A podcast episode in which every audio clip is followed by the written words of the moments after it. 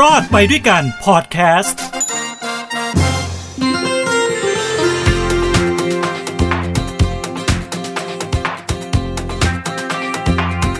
สวัสดีครับ นี่คือรอบไปด้วยกันกับผมทินโชคกมลกิจครับ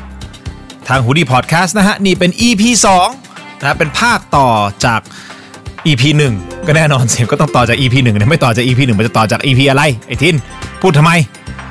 เอาเป็นว่าเป็นภาคต่อนะฮะ กับชื่อตอนที่ผมตั้งเอาไว้ว่า เบอร์โทรศัพท์ อาจทำคุณติดคุกได้ ความเดิมตอนที่แล้ว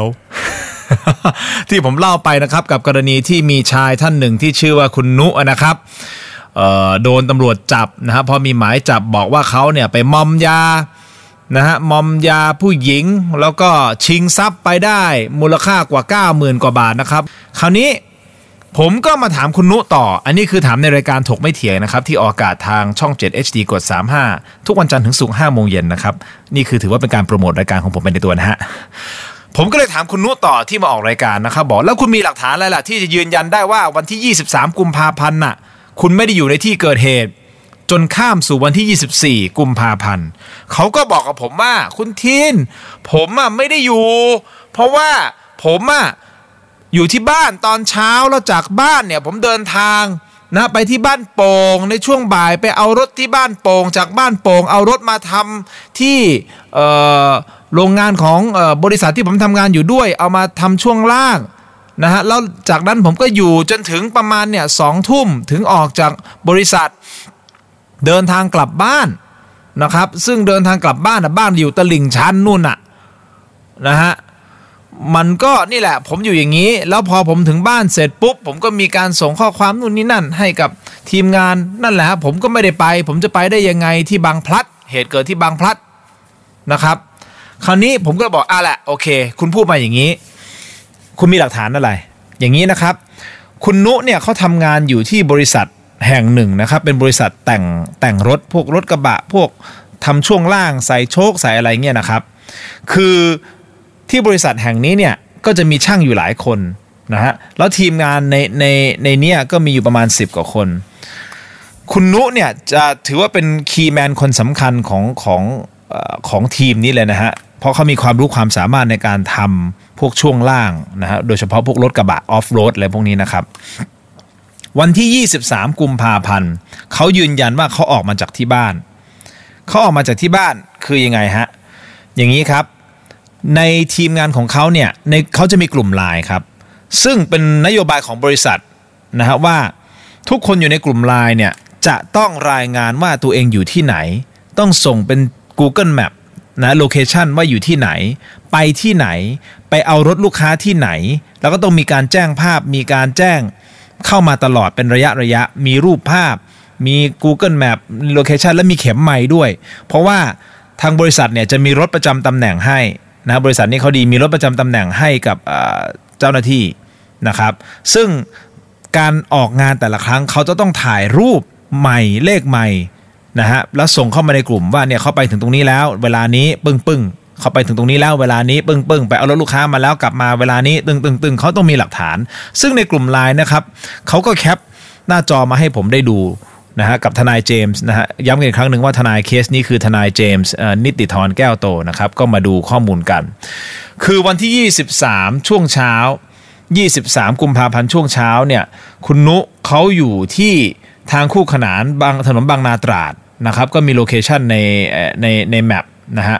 จากตรงนั้นเนี่ยเขาเดินทางมาต่อก็คือมาที่บริษัท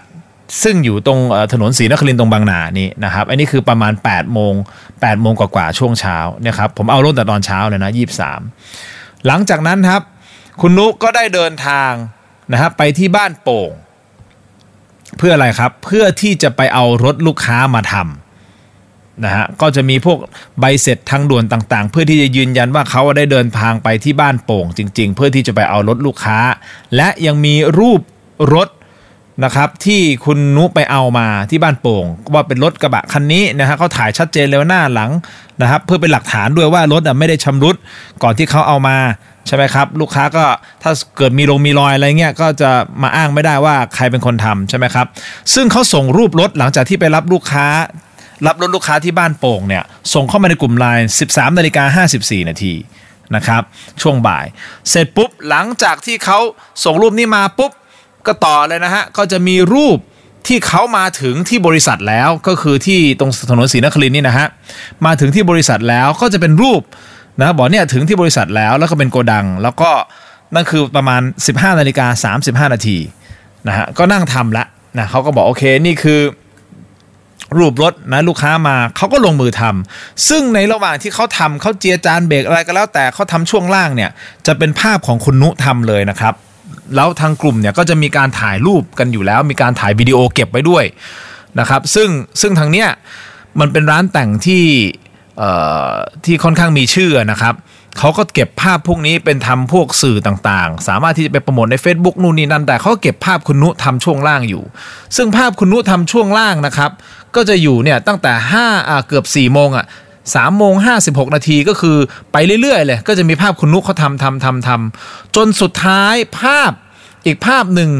นะฮะก็คือภาพที่เป็นภาพที่เขาตั้งสูงตั้งศูนย์ถ่วงล้ออยู่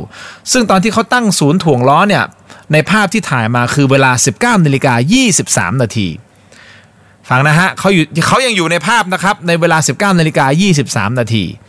นะครับพอหลังจากนั้นนะเขาบอกเขาออกมาจากออฟฟิศประมาณสัก2ทุ่ม นะฮะพอเสร็จปุ๊บอะไรเสร็จ2ทุ่มปุ๊บ มีจาก2ทุ่มเนี่ย มีใบเสร็จอีกใบหนึ่งนะครับ เป็นใบเสร็จทางการทางพิเศษแห่งประเทศไทยนะฮะซึ่งเข้าที่ด่านนะครับเข้าที่ด่าน 11 แล้วก็ออกที่ด่าน 25x03 นะฮะเป็นใบเสร็จผ่านด่านอออกจากด่านตอน 21นาฬิกา5นาทีนั่นหมายความว่าเขาออกจากออฟฟิศแล้ว ขึ้นทางด่วนแล้ว แล้วลงจากทางด่วนเนี่ย21นาฬิกา5นาทีก็คือ3ทุ่ม5นาที ซึ่งเป็นสายบุรพาวิถีนะฮะเขากำลังจะกลับบ้านครับเขาบอกอย่างนี้ นี่คือใบเสร็จที่เขามีอยู่ในอยู่ในครอบการครอบครองก็คือเขาต้องเก็บใบเสร็จทุกอย่างไว้แล้วมาเบิกบริษัท แล้วใบเสร็จนี้ก็เขียนชัดเจนว่าวันที่ 23 กุมภาพันธ์3ทุ่ม5นาทีนะครับเขาออกมาเสร็จปุ๊บจากทางด่วน ตรงเนี้ยทางออกทางด่วนเขาเดินทางกลับบ้านนะพอถึงที่บ้านเสร็จปั๊บเขาต้องถ่ายเลขหมายว่าเขาถึงบ้านแล้ว แล้วต้องมีรายงานรายงานด้วยว่าเขาถึงเขาถึงบ้านเสร็จปุ๊บจะมีการรายงานด้วยว่า เออเออเนี่ยเลขไม้เท่านี้ผมถึงบ้านแล้วนะครับ ปรากฏว่าเลขไม้นะฮะที่เขาส่งเข้ามาในกลุ่มไลน์ก็คือตอน4ี่ทุ่มห้าสิบห้านาที ลงจากทางด่วนสามทุ่มห้านาที แต่เขาส่งเลขไม้มา4ทุ่มห้าสิบห้านาที คือจากทางออกทางด่วนจนถึงบ้านเนี่ยตำรวจก็สงสัยไง หรือแม้แต่ผมก็สงสัยหูคุณใช้เวลาหนึ่งชั่วโมง 50 นาทีเลยเหรอฮะ บ้านคุณอยู่ไกลขนาดนั้นเหรอครับ จากจากทางลงทางด่วน เขาบอกไม่ใช่ครับ มันไม่ได้ไกลขนาดนั้น มันใช้เวลาประมาณเอ่อไม่ถึงหนึ่งชั่วโมง จากทางออกทางด่วนเนี่ยถึงบ้านผม แต่ผมถึงบ้านประมาณสักสี่ทุ่มนิดนิดพอผมถึงบ้านสี่ทุ่มนิดนึงนะฮะผมก็ไปอาบน้ำเปลี่ยนทรงพงเปลี่ยนเสื้อผ้าอะไรเรียบร้อย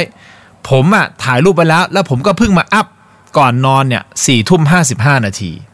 เขามีภรรยาอยู่นะครับ ภรรยาเขาก็ยืนยันว่าเขาก็กลับมาบ้าน วันนั้นเพื่อนร่วมงานหลายคนที่อยู่ในหน้าหน้างาน ก็ยืนยันว่าเขาอยู่อยู่หน้างานจนถึงประมาณสองทุ่มแล้วออกออกออกพร้อม ๆ กัน ออกมาถึงออกจากบริษัทไป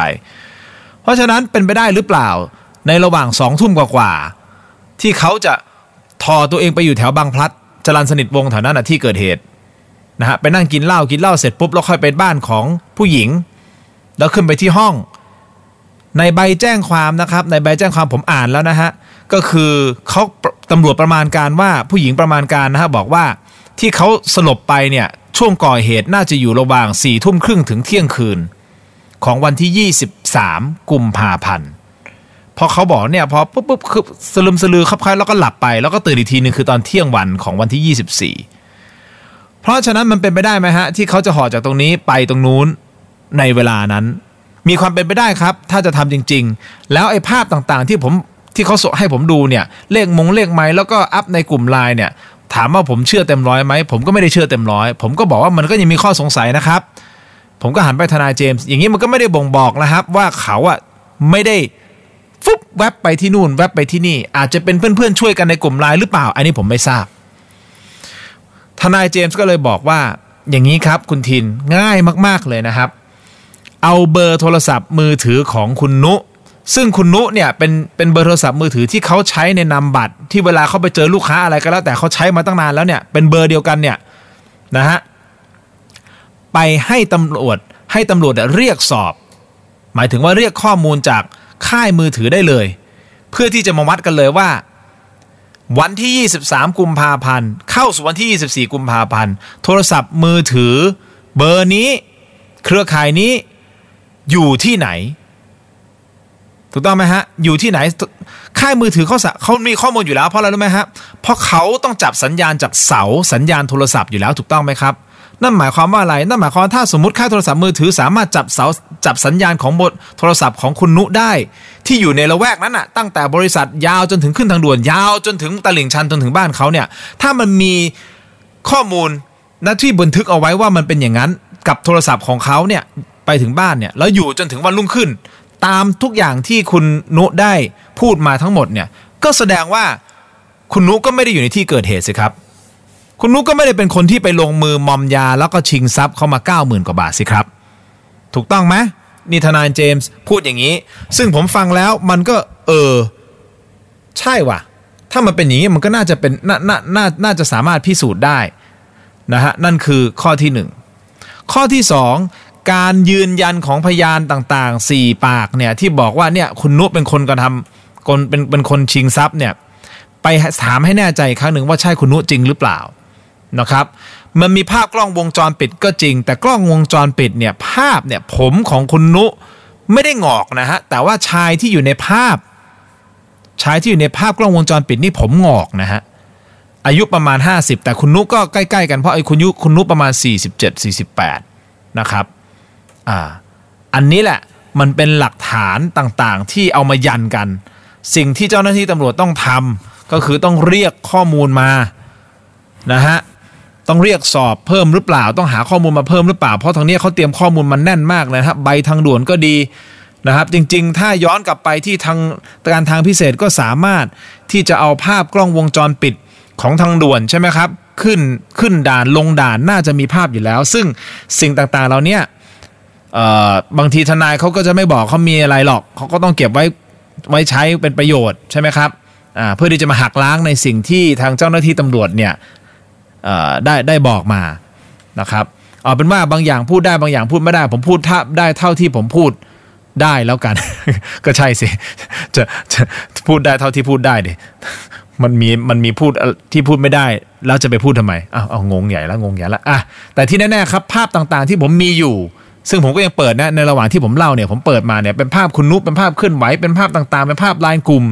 เป็นภาพใบเสร็จทางด่วนเป็นภาพ Google Map และยังมีอีกอย่างหนึ่งที่ เป็นสิ่งที่จะยืนยันได้ ก็คือใครที่ใช้โทรศัพท์ระบบ iOS ก็คือ iPhone นั้นนะครับ มันจะมีล็อก มันจะมีบันทึกนะฮะสถานที่ GPS ต่างๆ เนี่ยว่าคุณอยู่ที่ไหนอยู่ที่ไหนเท่านานเท่าไหร่อะไรยังไง มันมีนะฮะ คุณไปดูดีๆครับ มันมีนะครับเผอิญคุณนุเนี่ยใช้ iPhone เพราะฉะนั้นมันไม่ยากหรอกที่จะไปดูว่าณนะวันที่ 23 ช่วงเวลานี้เวลานี้เวลานี้ คุณนุอยู่ที่ไหน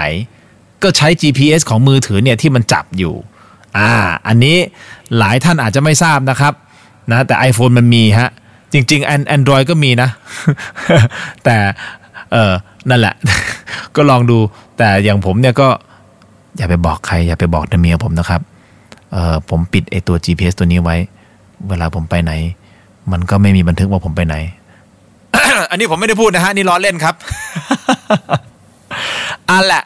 เอาเป็นว่าทั้งหมดที่ผมเล่ามานี้นะครับก็ต้องไปยันกันนะฮะในกระบวนการยุติธรรม กระบวนการศาลนะครับ แต่ผมอยากจะทิ้งท้ายฝากทิ้งท้ายเอาไว้กับเรื่องราวครั้งนี้ เบอร์โทรอาจจะทำคุณติดคุกได้ สิ่งที่ผมสังเกตนะฮะสิ่งที่ผมตั้งข้อสงสัยคือหนึ่งตำรวจออกหมายจับในคดีนี้ได้ง่ายขนาดนี้เลยเหรอครับ ถูกต้องไหมฮะต้องเป็นหมายเรียกก่อนสิครับ คล้ายๆ ของกรณีของเอ่อ ลุงพลหรือเปล่า อ่านะผมก็ไม่อยากไปไปไปพาดพิงเขานะครับ แต่ว่าก็มีคนตั้งข้อสังเกตเหมือนกันว่าเฮ้ยทำไมในคดีนั้นเนี่ยออกหมายจับเลยไม่มีหมายเรียกอะไม่เป็นไร อันนั้นเรื่องของเขาแต่เอาตรงเนี้ยในกรณีของคุณนุเนี่ยต้องถึงขนาดออกหมายจับก่อนเลยหรือเปล่าทำไมไม่ออกหมายเรียกมาตรวจสอบ ข้อที่สองคุณไปเรียกคุณนุมาจากเบอร์โทรศัพท์ ซึ่งคุณรู้ไหมฮะ ว่าเจ้าของเบอร์โทรศัพท์ที่เขาบอกเป็นแฟนเก่าคุณนุเนี่ยผมถามคุณนุว่าเฮ้ยแฟนเก่านี่กี่ปีแล้ว เมื่อ 29 ปีที่แล้วนะครับ 29 ปีที่แล้วนะครับทุนนี้ก็ไม่ได้คุยกันมานานมาก ผมถามว่าแล้วได้คุยกับเขาหรือเปล่าเนี่ยตั้งแต่เกิดเหตุเขาบอกไม่ได้คุยเลยไม่รู้จะติดต่อคือไม่ได้คุยอะนะฮะข้อที่ 3 ครับไอเบอร์โทรศัพท์นี่นะครับที่คนร้ายห้าเอาไว้ ผมก็ตั้งข้อสงสัยว่า คนร้ายจะทำผิดเนี่ยจะหวังจะหวังชิงทรัพย์เนี่ยจะมอมยาเนี่ยเขาจะให้เบอร์โทรเขาไว้เหรอครับ มันเป็นไปได้เหรอครับ อย่างผมจะไปทำผิดผมจะให้เบอร์โทรเออจะได้ติดต่อให้ตำรวจติดต่อผมง่ายนิดนึงนะฮะผมมาทำผิด อย่างนี้แหละครับ มันไม่ใช่หรือเปล่าครับผมว่างงๆตรงนี้นะครับ และอีกข้อหนึ่งที่น่าสังสงสังเกตมากคือไอ้เบอร์โทรศัพท์เบอร์นี้เนี่ยที่คนร้ายห้าไว้เป็นเบอร์ที่ไม่ได้ใช้แล้ว ไม่ได้ใช้เลย ถึงแม้จะมีเจ้าของเบอร์ก็ตาม ก็คือผู้หญิงคนเนี้ยแฟนเก่าคุณนุเมื่อ 29 ปีที่แล้วเนี่ย แต่เป็นเบอร์โทรที่ไม่ได้มีการใช้งานเลย ตรวจสอบได้ ใช่ไหมฮะเอาแค่นี้ก่อน แค่เนี้ย ก็พอแล้วยังยังไม่รวมถึงหลักฐานอย่างอื่นนะ เอาตรงๆ ยังไม่รวมถึงหลักฐานอย่างอื่นที่แบบมันฟังดูแล้วตลกอะ่ะ อย่าให้กรณีนี้เป็นแพ้อีก นี่คือสิ่งที่อยากจะพูด เบอร์โทรก็มีคนถามมาว่า แล้วคุณจะทำยังไงกับเบอร์โทรเก่าที่เราไม่ได้ใช้งานครับ อย่างนี้ฮะ จริงๆอะไอเบอร์โทรที่คุณไม่ได้ใช้งานตอนคุณยกเลิกไป มันก็ยกเลิกไปแล้วก็จบนึกออกไหมฮะมันไม่ใช่ภายใต้ชื่อคุณแล้ว แต่ถ้าคุณยังมีเบอร์โทรเก่าที่ไม่ได้ใช้อย่างผมมีอยู่เบอร์หนึ่งเนี่ยมันผมไม่ได้ผมไม่ได้เสียค่าเอ่อค่าเก็บเบอร์ไว้นะครับ มันเป็นเอ่อเบอร์ที่ผมใช้มานานแล้วทางทางผู้ให้บริการค่ายมือถือบอกไม่เป็นไรคุณทินเก็บเอาไว้ได้ แต่มันอยู่ภายใต้ชื่อผม แต่เป็นเบอร์โทรที่ไม่ได้ใช้งาน อย่างนี้เป็นต้น อันนี้ก็ไม่เป็นไรเพราะเราไม่ได้ใช้งานอยู่แล้ว แต่ถ้ามีคนอ้าง ใช่ไหมมีมีมีผู้ร้ายเอาเบอร์ของผมเนี่ยไปให้ตำเอ่อไปให้กับผู้เสียหายแล้วผู้เสียหายเอาไปให้ตำรวจตำรวจก็ต้องสืบมาเจอผมพอสืบมาเจอผมเสร็จปุ๊บตำรวจก็ต้องถามสอบถามเรียกมาถามก่อนว่าตกลงมันยังไงอะไรยังไง ถูกต้องไหมฮะไม่ใช่อยู่ดีๆเอาหมายจับมามันมันไม่ยุติธรรมนะครับอะนี่ก็เป็นเรื่องราวที่ฝากเอาไว้นะฮะ กับเรื่องของเบอร์โทรอาจทำคุณติดคุกได้อะก็เป็นเรื่องราวที่ฝากกันเอาไว้นะฮะให้ทุกท่านได้รับทราบเป็นข้อมูล ถ้าใครเจอกรณีคล้าย ๆ แบบนี้นะฮะก็อาจจะ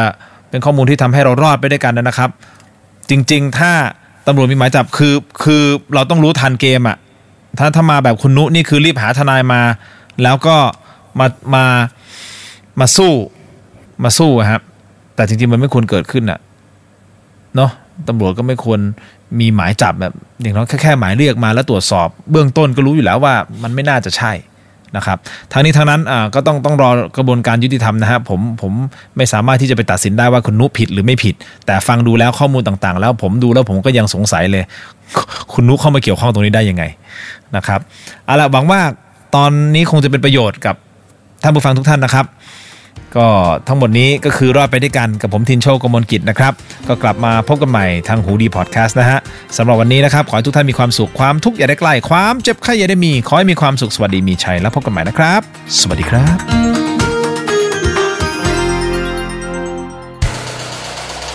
h o ดี้พอดแคสต์ฮูดี้พอดแคสต์ เรื่องที่คุณฟังแล้วต้องร้องว่าหูดี